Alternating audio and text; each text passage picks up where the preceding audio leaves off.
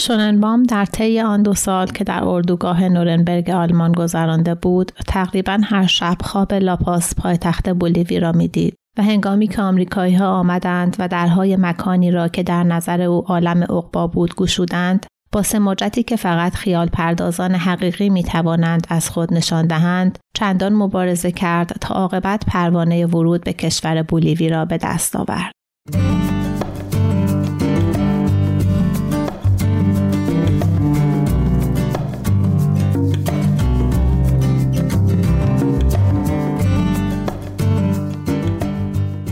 سلام. من دنا فرهنگ هستم و این قسمت 21 پادکست سه نقطه است. پادکستی که توی هر قسمت اون یه داستان کوتاه از یه نویسنده معروف می‌خونم و کمی در موردش حرف می‌زنم. داستان این قسمت کهنترین داستان جهان نوشته رومنگاری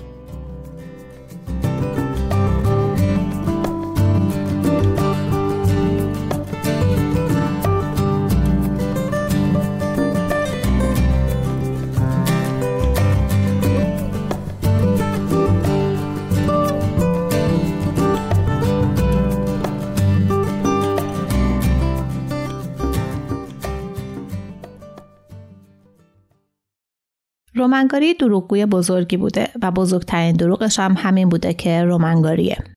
زندگی رومنگاری خیلی پرفراز و نشیب بوده و چندین زندگی متفاوت رو تجربه کرده. توی سال 1914 توی لیتوانی توی یه خانواده یهودی فقیر دنیا میاد مادرش دست تنها بزرگش می‌کنه و توی نوجوانی به نیست توی فرانسه مهاجرت می‌کنن. اسمش و گذشتش رو عوض می‌کنه. موقع جنگ جهانی دوم خلبان نیروی مقاومت فرانسه میشه قهرمان جنگی میشه دوبار زخمی میشه. بعد از جنگ وارد سیاست میشه و اونقدر پیشرفت می‌کنه که به عنوان دیپلمات فرانسه میره لس آنجلس و اونجا با یه هنرپیشه زیبا به اسم جین سبرگ که بیست و چند سالی از خودش کوچیکتر بوده ازدواج می‌کنه. جین و رومنگاری میشن یه زوج هالیوودی شناخته شده و مطرح. همردیف و همزمان با مرلین مونرو و آرتور میلر.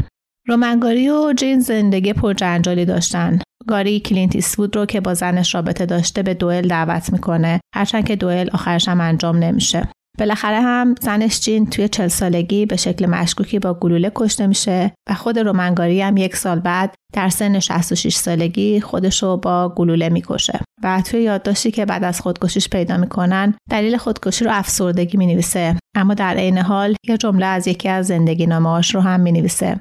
میگه راه دیگه برای گفتنش ندارم. هر آنچه رو که باید می‌گفتم گفتم. توی تمام این مدت زندگی پرفراز و نشیب گاری بدون توقف و با اسامی مستعار و اسم خودش یکی پس از دیگری رمان و اثر ادبی می نوشته. در مجموع 21 رمان و 6 تا زندگی نامه نوشته هم به فرانسه و هم به انگلیسی که با استقبال زیادی هم روبرو شدن و فروش خوبی کردن و پولدارش کردن. به همون دلیل که می‌تونسته خودش رو در قالب شخصیت های مختلف جا بزنه می‌تونسته شخصیت های داستانی باورپذیری هم خلق کنه. گاری که قیافه خیلی جذابی هم داشته و به هفت زبون حرف می‌زده در زمان خودش و در اوج خودش شخصیت مهم و مطرح ادبیات فرانسه و دنیا بوده. رومن گاری تنها نویسنده که دو بار یکی از مهمترین جایزه های مهم ادبی فرانسه Prix Goncourt رو گرفته. چون این جایزه رو به هر نویسنده فقط یه بار میدن. اما رومن گاری بعد از اینکه جایزه رو یه بار برنده میشه یه نویسنده تخیلی درست می‌کنه و به اسم اون یه رمانی می‌نویسه. و یه بار دیگه هم این جایزه رو برنده میشه. و هویت این نویسنده جلی تا بعد از مرگ رومنگاری معلوم نمیشه. رومنگاری نویسنده که توی ایران به نسبت خوب شناخته شده است و محبوبه. شاید به دلیل مایه فلسفی و سیاسی داستاناش.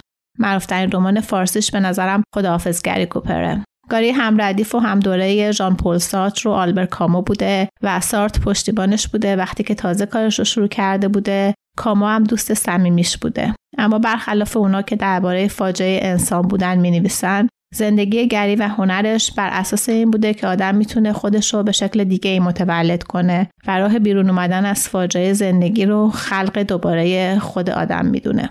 رومنگاری هیچ وقت مذهبی نبوده و عضو هیچ گروه دسته سیاسی هم نبوده و فقط از ارزش های بشری می نوشته و از ظرفیت هایی که انسان توی خودش داره و اینکه هنر و ادبیات چطور می‌تونن تجربه معمولی زیستن و زیباتر کنن و بود جدیدی بهش بدن.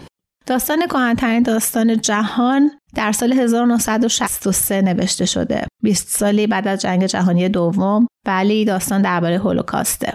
رومنگاری زیاد داستان کوتاه ننوشته اما این داستان و چند تا داستان کوتاه دیگرش تو یک مجموعه چاپ شدن و تا حد زیادی سبک و نگاه خاص نویسنده رو نشون میدن. داستان بعد از جنگ جهانی دوم توی بولیوی اتفاق میفته برای دو تا یهودی که از اردوگاه های نازی جون سالم به در بردن.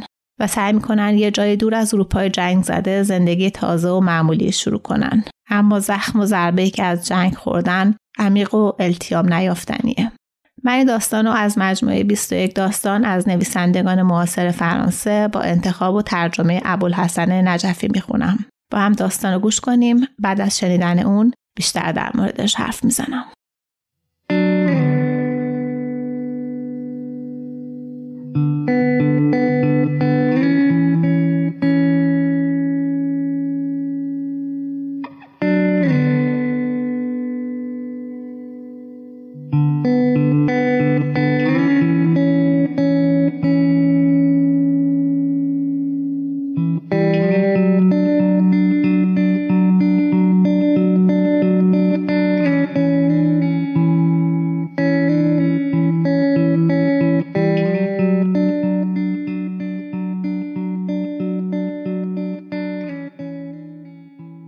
کهنترین داستان جهان نوشته رومن گاری شهر لاپاز در ارتفاع 5000 متری سطح دریا قرار دارد. از این بالاتر دیگر نمی‌توان نفس کشید. لاماها هستند و سرخپوست ها و دشت های بایر و برف های ابدی و شهرهای مرده و عقاب ها. پایینتر در دره های گرمسیری جویندگان طلا و پروانه های عظیم جسه. شوننبام در طی آن دو سال که در اردوگاه نورنبرگ آلمان گذرانده بود تقریبا هر شب خواب لاپاس پایتخت بولیوی را می‌دید و هنگامی که آمریکایی ها آمدند و درهای مکانی را که در نظر او عالم عقبا بود گشودند با سماجتی که فقط خیال پردازان حقیقی می توانند از خود نشان دهند چندان مبارزه کرد تا عاقبت پروانه ورود به کشور بولیوی را به دست آورد. شوننبام سابقا در شهر لوج لهستان به حرفه خیاطی اشتغال داشت. وارث سنت بزرگی بود که پنج نسل خیاط یهودی به آن جلوه و جلا بخشیده بودند. در لاپاس مستقر شد و پس از چند سال رنج و تلاش مداوم عاقبت توانست با سرمایه خود دکانی باز کند و اسم آن را شوننبام خیاط پاریسی بگذارد و رونقی به کسب خود بدهد. مشتریان رو آوردند و دیری نپایید که او در طلب دستیار برآمد. این کار آسان نبود زیرا سرخپوستان دشتهای مرتفع جبال آند به میزان بسیار محدود خیاط پاریسی برای جهان تهیه می کنند و ریزکاری های سوزن با انگشت های آنها کمتر سر سازگاری دارد. شوننبام ناچار می بایست وقت بسیاری را صرف تعلیم مبانی هنر خیاطی به آنها بکند تا از این همکاری نتیجه سوداوری آیدش شود. پس از چندین بار آزمایش بی حاصل عاقبت مجبور شد که با وجود کارهای انباشته به تنها ماندن تن در دهد. اما برخوردی نامنتظر چنان گرهی از کار فرو بسته او گشود که ناچار مشیت الهی را که همیشه خیرخواه خود دیده بود در آن دخیل دانست. زیرا از میان سی هزار تن یهودی شهر لوج او یکی از معدود زنده ماندگان بود.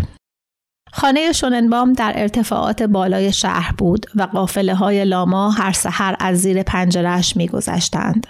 به حکم آین نامه یکی از اولیای امور که نگران جلوه تجدد پایتخت بوده است، این جانوران حق عبور از خیابانهای لاپاز را ندارند اما چون تنها وسیله حمل و نقل در جاده ها و کوره راه های کوهستانی هستند و راهسازی در آنجا مدت هاست که معوق مانده است منظره عبور لاماها از حوالی شهر در طول فجر با بار صندوق ها و خورجین ها برای همه کسانی که از آن کشور دیدن می کنند آشناست و شاید تا سالیان دیگر هم آشنا باشد.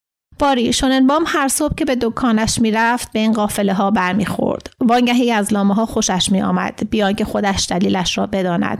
شاید از آن رو که در آلمان لاما نبود. معمولا دو ستن سرخپوست دسته های بیستایی از این حیوانات را که می توانند بونه غالبا چند برابر وزن خود حمل کنند به طرف دهکده های دورافتاده جبال آند می بردند. یک روز که تازه آفتاب سر زده بود و شوننبام به سوی لاپاس فرود می آمد در راه به یکی از قافله ها برخورد که تماشای آنها همیشه لبخندی دوستانه بر لب او می نشاند. قدم آهسته کرد و دست پیش برد تا پوست یکی از حیوانات را در حین عبور نوازش کند هرگز سگ یا گربه را که در آلمان فراوان بودند نوازش نمی‌کرد و هرگز به صدای پرندگان هم که در آلمان آواز میخواندند گوش نمی‌داد بیشک گزارش از اردوگاه های مرگ تا اندازه او را نسبت به آلمانی ها محتاط کرده بود. تازه نوک انگشتهایش به پهلوی حیوان رسیده بود که ناگهان نگاهش بر چهره یک سرخ پوست که از کنارش میگذشت متوقف ماند. مرد پا رهنه و پا برچین می‌رفت و اسایی در دست داشت. شوننبام در نظر اول چندان توجهی به او نکرد. نگاه سرسریش نزدیک بود برای همیشه از چهره او دور شود. این چهره زرد و تکیده بود و منظره چندان ساییده و سنگاسا داشت که گویی چندین قرن ذلت جسمانی آن را ساخته بود. اما چیزی آشنا چیزی از پیش دیده و در عین حال چیزی وحشت آور و کابوسوار ناگهان در دل شوننبام جنبید و هیجان بی در او برانگیخت.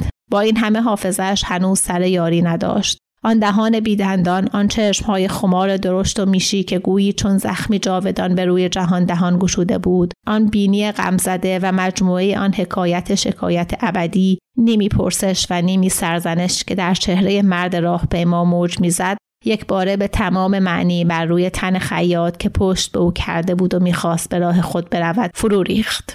فریاد خفهای برآورد و سر برگرداند. کلوکمن تو اینجا چی می‌کنی؟ بی اختیار به زبان یهودیان آلمانی سخن گفته بود. مردی که بدین گونه مخاطب قرار گرفته بود چنان که گویی شعله آتش بر او گرفته باشد به کناری جست و در امتداد جاده پا به گریز نهاد. شوننبام با چالاکی بی سابقه ای که در خود سراغ نداشت او را دنبال کرد در حالی که لامه ها بیشتاب و مغرور به راه خود می رفتند. در خم جاده به او رسید. شانه هایش را چنگ زد و وادارش کرد که بایستد. خود گلوکمن بود. دیگر هیچ شک نداشت. فقط مشابهت قیافه نبود بلکه آن حالت رنج و آن پرسش خاموش که هرگز نمی توانست او را به اشتباه اندازد. چشمهایش گویی پیوسته می‌پرسید چه می‌خواهید؟ از جان من چه می‌خواهید؟ در گوشه تنگنا پشت به صخره سرخ چون حیوانی به دام افتاده ایستاده بود دهان گشوده و لبها از روی لسته ها پس رفته. شوننبام با همان زبان یهودی فریاد کشید. خودتی؟ میگم خودتی.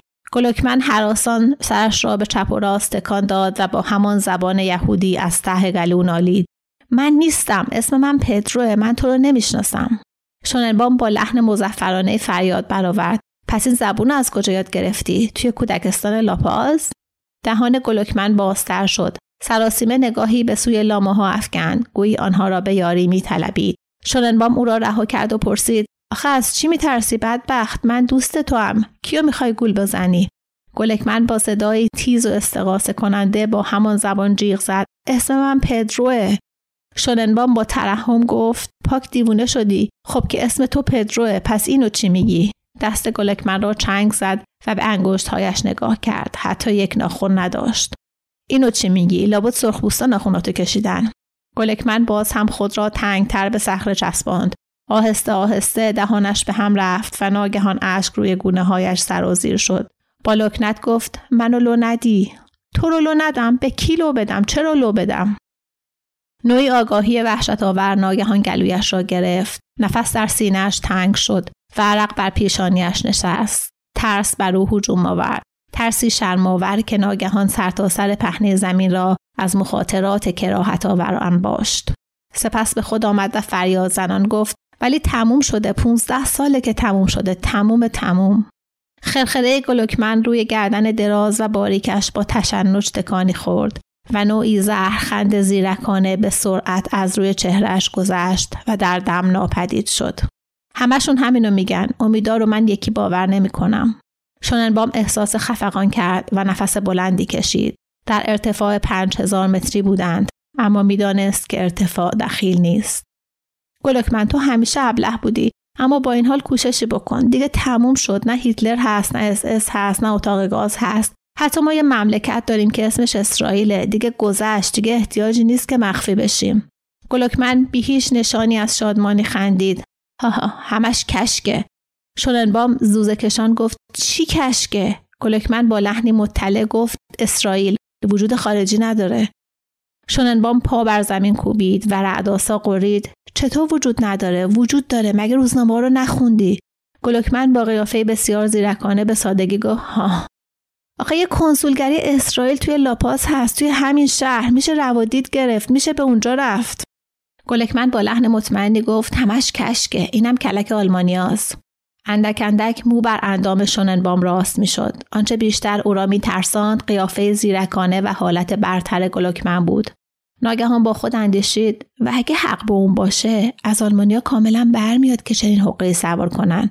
به فلانجا مراجعه کن با اسناد و مدارکی که یهودی بودن تو ثابت کنه تا تو رو مجانا به اسرائیل ببرن. خودتو معرفی می‌کنی سوار کشتی میشی از اردوگاه مرگ سر در میاری. خداوندا چی دارم فکر می‌کنم؟ پیشانیش را خوش کرد و کوشید که لبخند بزند. آن وقت متوجه شد که گلوکمن با همان قیافه زیرکانه و لحن مطلع دارد حرف می‌زند. اسرائیل یه است. برای اینکه همه رو با هم جمع کنن همه کسانی رو که تونستن مخفی بشن تا بعد همه رو یه جا به اتاق گاز بفرستن. فکر بکریه مگه نه؟ این کارا از آلمانیا خوب برمیاد می‌خوان همه ما رو اونجا جمع کنن همه رو تا رفر آخر و بعد یه جا من اونا رو می‌شناسم. شوننبام با لحنی آرام چنان که گویی با بچه حرف می‌زند گفت تموم شد. به تو میگم تموم شد. گلوکمن با همان لحن مطمئن گفت همش کشکه. شوننبام دستش را به دور شانه او انداخت و گفت بیا بریم خونه من. باید به طبیب مراجعه کرد.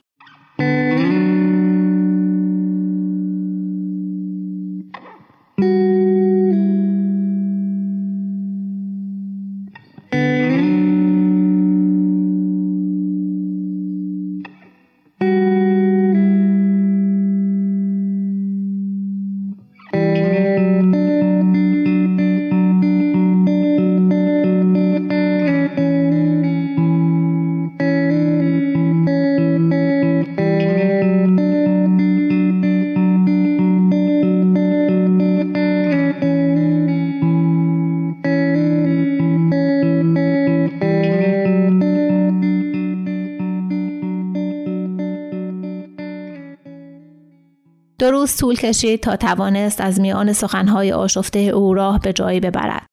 گلوکمن پس از رهایی از اردوگاه که علت آن را اختلاف موقت میان ضد یهودیان می‌دانست در دشتهای مرتفع جبال آنت پنهان شده بود. زیرا یقین داشت که اوضاع دیر یا زود به حال اول برمیگردد. اما اگر خود را ساربان کوههای سیرا وانمود کند شاید بتواند از چنگ گشتاپو بگریزد. هر بار که شوننبام میکوشید تا برایش توضیح دهد که دیگر گشتاپوی در کار نیست و هیتلر مرده است و آلمان تحت تصرف است گلوکمن به همین بس می کرد که شانه هایش را بالا بیاندازد و قیافه آبزیر کاه به خود بگیرد. او وارد تر است و دم به تله نخواهد داد. و شوننبام چون چنته استدلالش خالی می‌شد عکسهایی از اسرائیل به او نشان می‌داد. اما گلوکمن ناگهان دعایی برای مردگان می‌خواند و بر قربانیان بیگناهی که حیله دشمن آنها را گرد هم آورده بود تا کشتنشان آسانتر شود ندبه می‌کرد. سالها پیش شوننبام از ضعف مشاعر او خبر داشت. می‌دانست که نیروی عقلانیش کمتر از تنش در مقابل شکنجه های وصف ناپذیری که دیده بود تاب آورده. در اردوگاه گلوکمن قربانی سوگلی فرمانده افراد اس اس هاپتمن شولتسه بود همان جلاد ستمگری که با دقت کامل از طرف مقامات آلمانی دستچین شده بود و به نحو احسن از عهده اعتمادی که بر او کرده بودند برمی آمد. بنابر دلایل مرموز نامعلوم گلکمن بینوا مرکز توجه آزارهای او قرار گرفت و زندانیان با وجودی که بسیار کارکشته و خبره بودند هیچ کس گمان نمی برد که گلکمن بتواند از زیر دست او جان به در ببرد. شغل او هم مثل شوننبام خیاطی بود و گرچه انگشتهایش فن به کار بردن سوزن را تا اندازه از یاد برده بودند اما هنوز آنقدر زبر و زرنگ بود که دوباره به سرعت آماده کار شود دکان خیاط پاریسی سرانجام توانست از عهده سفارش ها برآید گلوکمن هرگز با کسی حرف نمی‌زد پشت پیشخان در گوشه تاریک روی زمین می نشست و دور از چشم ارباب رجوع مشغول کار خود می شد و جز به هنگام شب از دکان بیرون نمی رفت. آن هم برای اینکه از لامه ها دیدن کند و مدتی دراز با محبتی بسیار دست بر پوست زبر آنها بکشد و همیشه در نگاهش نور بصیرتی دردناک برق می‌زد نور معرفتی کامل که گاهی لبخندی مهیلانه و گاهی از برتری که به سرعت از روی چهرش میگذشت آن را مشخصتر می کرد. دو بار سعی کرده بود که بگریزد. یک بار هنگامی که شوننبام تصادفا متذکر شده بود که آن روز مصادف با سیزدهمین سال سقوط آلمان هیتلری است و بار دیگر هنگامی که یک سرخپوست مست در کوچه فریاد زده بود که به زودی یک رئیس بزرگ از کوه پایین میآید و کارها را به دست می‌گیرد. فقط شش ماه پس از دیدار آنها بود که در طی هفته یوم التکفیر سرانجام تغییر محسوسی در حالات گلوکمن روی داد. احساس می شد که به خود مطمئن تر است و حتی چنان که از بند رسته باشد تا اندازه آرام و آسوده می نماید. دیگر هنگام کار خود را از انظار پنهان نمی کرد و شوننبام یک روز صبح که وارد دکان می شد صدایی شنید که باور کردنی نبود. گلوکمن آواز می‌خواند یا به عبارت دقیق تر یکی از آهنگ های قدیمی یهودیان را که از انتهای دشت روسیه بود زمزمه می کرد. سر برداشت. نگاه زودگذری به دوستش افکند. نخ را به دهان برد آن را ترک کرد و از سوزن گذراند و همچنان زمزمه وار خواندن آهنگ قدیمی سوزناکش را ادامه داد. امیدی در دل شوننبام پیدا شد. شاید خاطره دردناکی که در ذهن محکوم مانده بود عاقبت می‌خواست پاک شود. معمولا پس از صرف شام گلکمن فورا می‌رفت و روی تشکی که در پستوی دکان انداخته بود میخوابید. وانگهی خوابش کوتاه بود ساعتهای متمادی در کنج خوابگاهش چنبره می‌زد و نگاه وهمناکش را به دیوار میدوخت و کیفیت وحشت آوری در اشیای آشنای اتاق میدمید و هر صدایی را به فریاد احتضار بدل می کرد. اما یک شب که شوننبام پس از بستن دکان سرزده به آنجا برگشت تا کلیدی را که جا گذاشته بود بردارد قفلتا دوستش را دید که دزدانه مشغول چیدن مقداری غذای سرد در سبدیه است خیاط کلید را برداشت و بیرون رفت. اما به جای آنکه به خانهاش برود در کوچه پشت دری پنهان شد و منتظر ایستاد. آنگاه گلکمن را دید که با سبد غذا زیر بغل به بیرون خزید و در تاریکی شب ناپدید شد.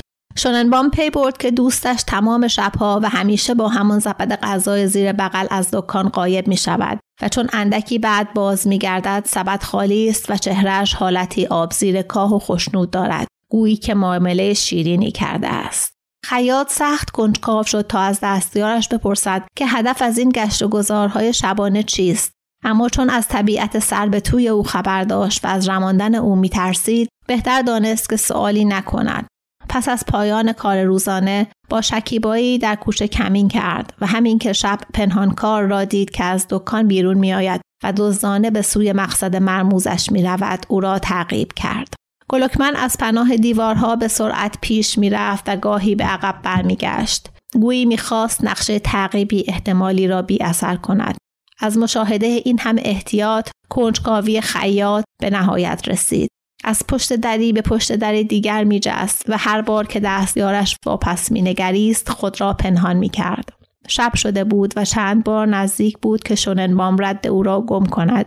ولی هر بار با وجود تن فربه و قلب خستش توانست خود را به او برساند. عاقبت در کوچه انقلاب گلوکمن وارد حیات خانه ای شد. خیاط لحظه درنگ کرد.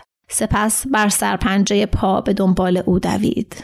وارد حیات یکی از آن کاروان سراهای بازار بزرگ شد که هر صبح لامه ها با بار خود از آنجا به سمت کوهستان حرکت می کردند. عدهای سرخپوست در میان بوی سرگین بر زمین روی کاه خفته بودند. لاماها گردنهای دراز خود را از میان صندوقها و بسات دکانها بیرون آورده بودند. روبروی او یک در دیگر بود که به کوچه تنگ و نیمه تاریکی باز می‌شد. گلکمن ناپدید شده بود. خیاط لحظه صبر کرد سپس شانه هایش را بالا انداخت آماده بازگشتن شد. گلوکمن به منظور آنکه تعقیب کنندگان احتمالی را گمراه کند از راه های دور و دراز رفته بود. چون انبام بران شد که مستقیما از راه بازار بازگردد.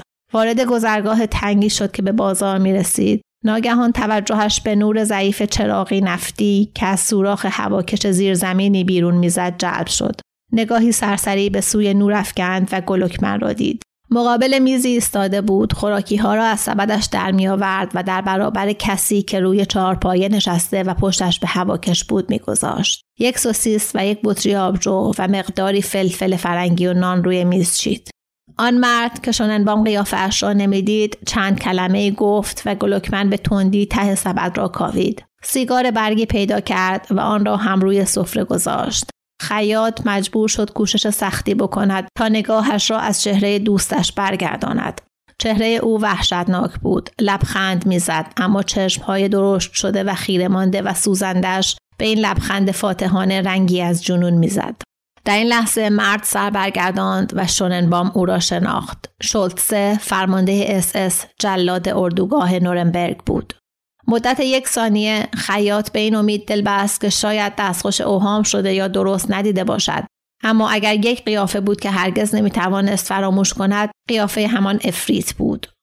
به یاد آورد که شولتسه پس از جنگ ناپدید شده بود. گاهی می‌گفتند مرده است. گاهی می‌گفتند زنده است و در آمریکای جنوبی پنهان شده است. اکنون او را در برابر خود می‌دید. حیولایی متفرعن و تنومند با موهای کوتاه و سیخ سیخ و نیشخندی بر لب. اما وحشت آورتر از وجود این افریت وجود خود گلوکمن بود. بر اثر کدام خبت دماغی هولناک به اینجا آمده و در برابر کسی ایستاده بود که خود چندی پیش قربانی سوگلیش بود؟ همان کسی که متجاوز از یک سال انواع شکنجه ها را روی تنه او آزمایش کرده بود. این چگونه جنونی بود که او را وامی داشت تا هر شب بیاید و شکنجهگر خود را به جای آنکه بکشد یا تسلیم پلیس کند غذا بدهد. شوننبام حس کرد که ذهنش پریشان می شود آنچه می دید در حیبت و دهشت بالاتر از حد هر تحملی بود. سعی کرد تا فریاد بزند کمک بطلبد مردم را بشوراند اما همینقدر توانست دهانش را باز کند و دستهایش را تکان بدهد. صدایش از اطاعت امر او سر باز زد و شوننبام همانجا ماند با چشمهایی از حدقه در آمده و به تماشای مظلومی پرداخت که اکنون مشغول گشودن در بطری آبجو و پر کردن لیوان ظالم بود. مدتی همچنان در بیخبری محض ایستاد سخافت صحنه که از برابر چشمش میگذشت هر نوع احساس واقعیت را از او سلب می کرد. فقط هنگامی که فریاد خفه و حیرت زده از نزدیک شنید به خود آمد. در نور محتاب گلکمن را دید. آن دو مرد لحظه به یکدیگر نگریستند. یکی به حالتی براشفته از حیرت و دیگری با لبخندی حاکی از مکاری و حتی سنگدلی و با چشمهایی که در آنها همه آتشهای جنونی پیروز شعله می‌کشید. سپس شوننبام صدای خود را شنید و به زحمت توانست آن را باز شناسد. این مرد یه سال تموم هر روز تو رو شکنجه داده تو رو زجر کش کرده به سلابه کشیده حالا به عوض اینکه پلیس رو خبر کنی هر شب براش غذا می‌بری. آیا ممکنه؟ آیا خواب نمی‌بینم؟ تو چطور می‌تونی این کار رو بکنی؟ بر چهره مرد قربانی حالت مکری پرمعنی آشکارتر شد و از جرفای قرون صدایی چندین هزار ساله برخاست که مو بر اندام خیاط راز کرد و قلبش از حرکت باز ماند. قول داده که دفعه دیگه با من مهربون تر باشه.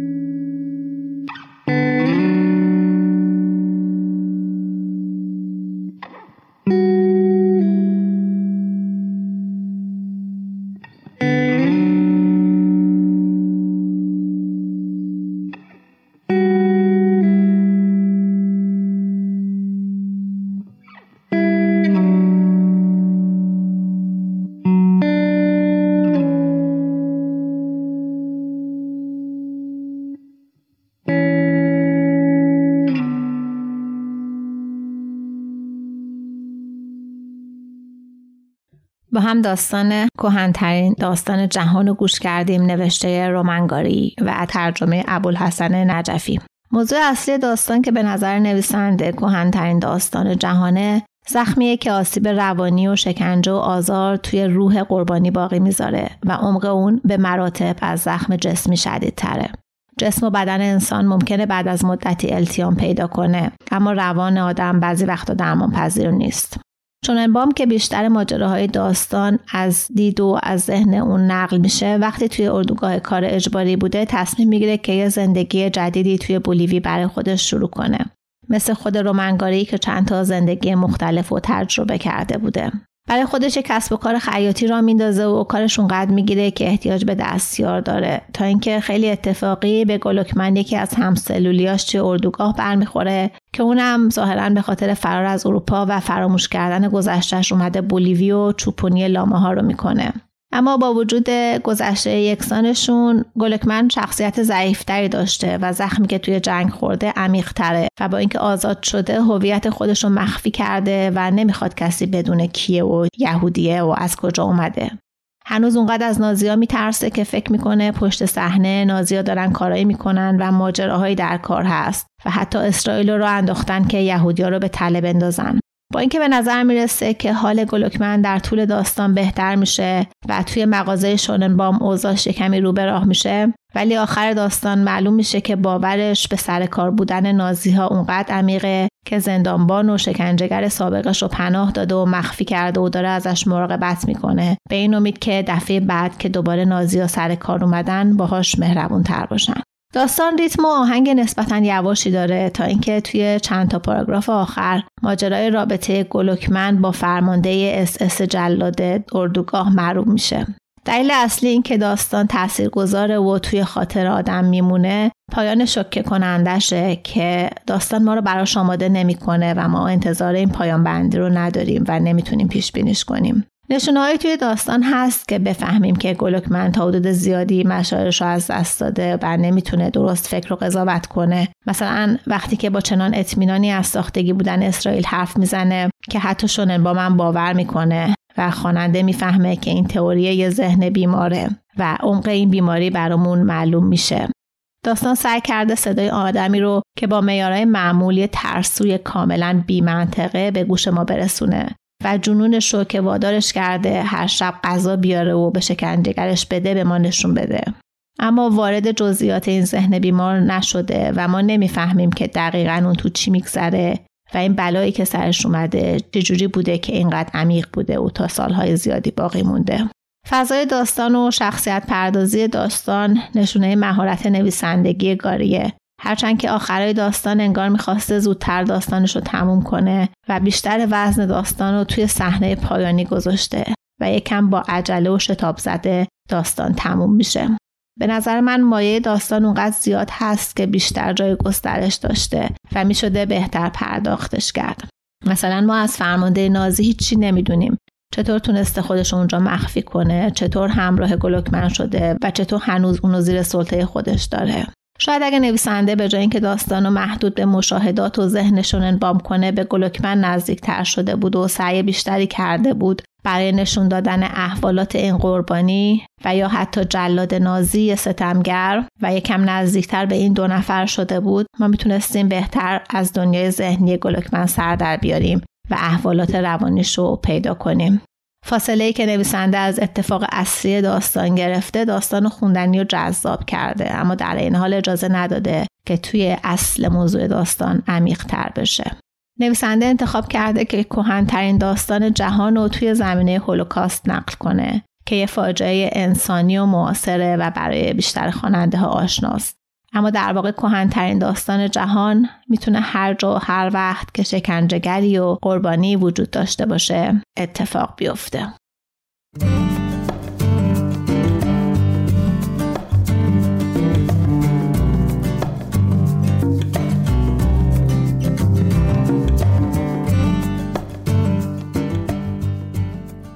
از اینکه این قسمت پادکست رو گوش می‌کنید ازتون ممنونم. اگه این پادکست رو دوست دارید به دوستاتون معرفی کنید و توی شبکه های اجتماعی دنبالش کنید.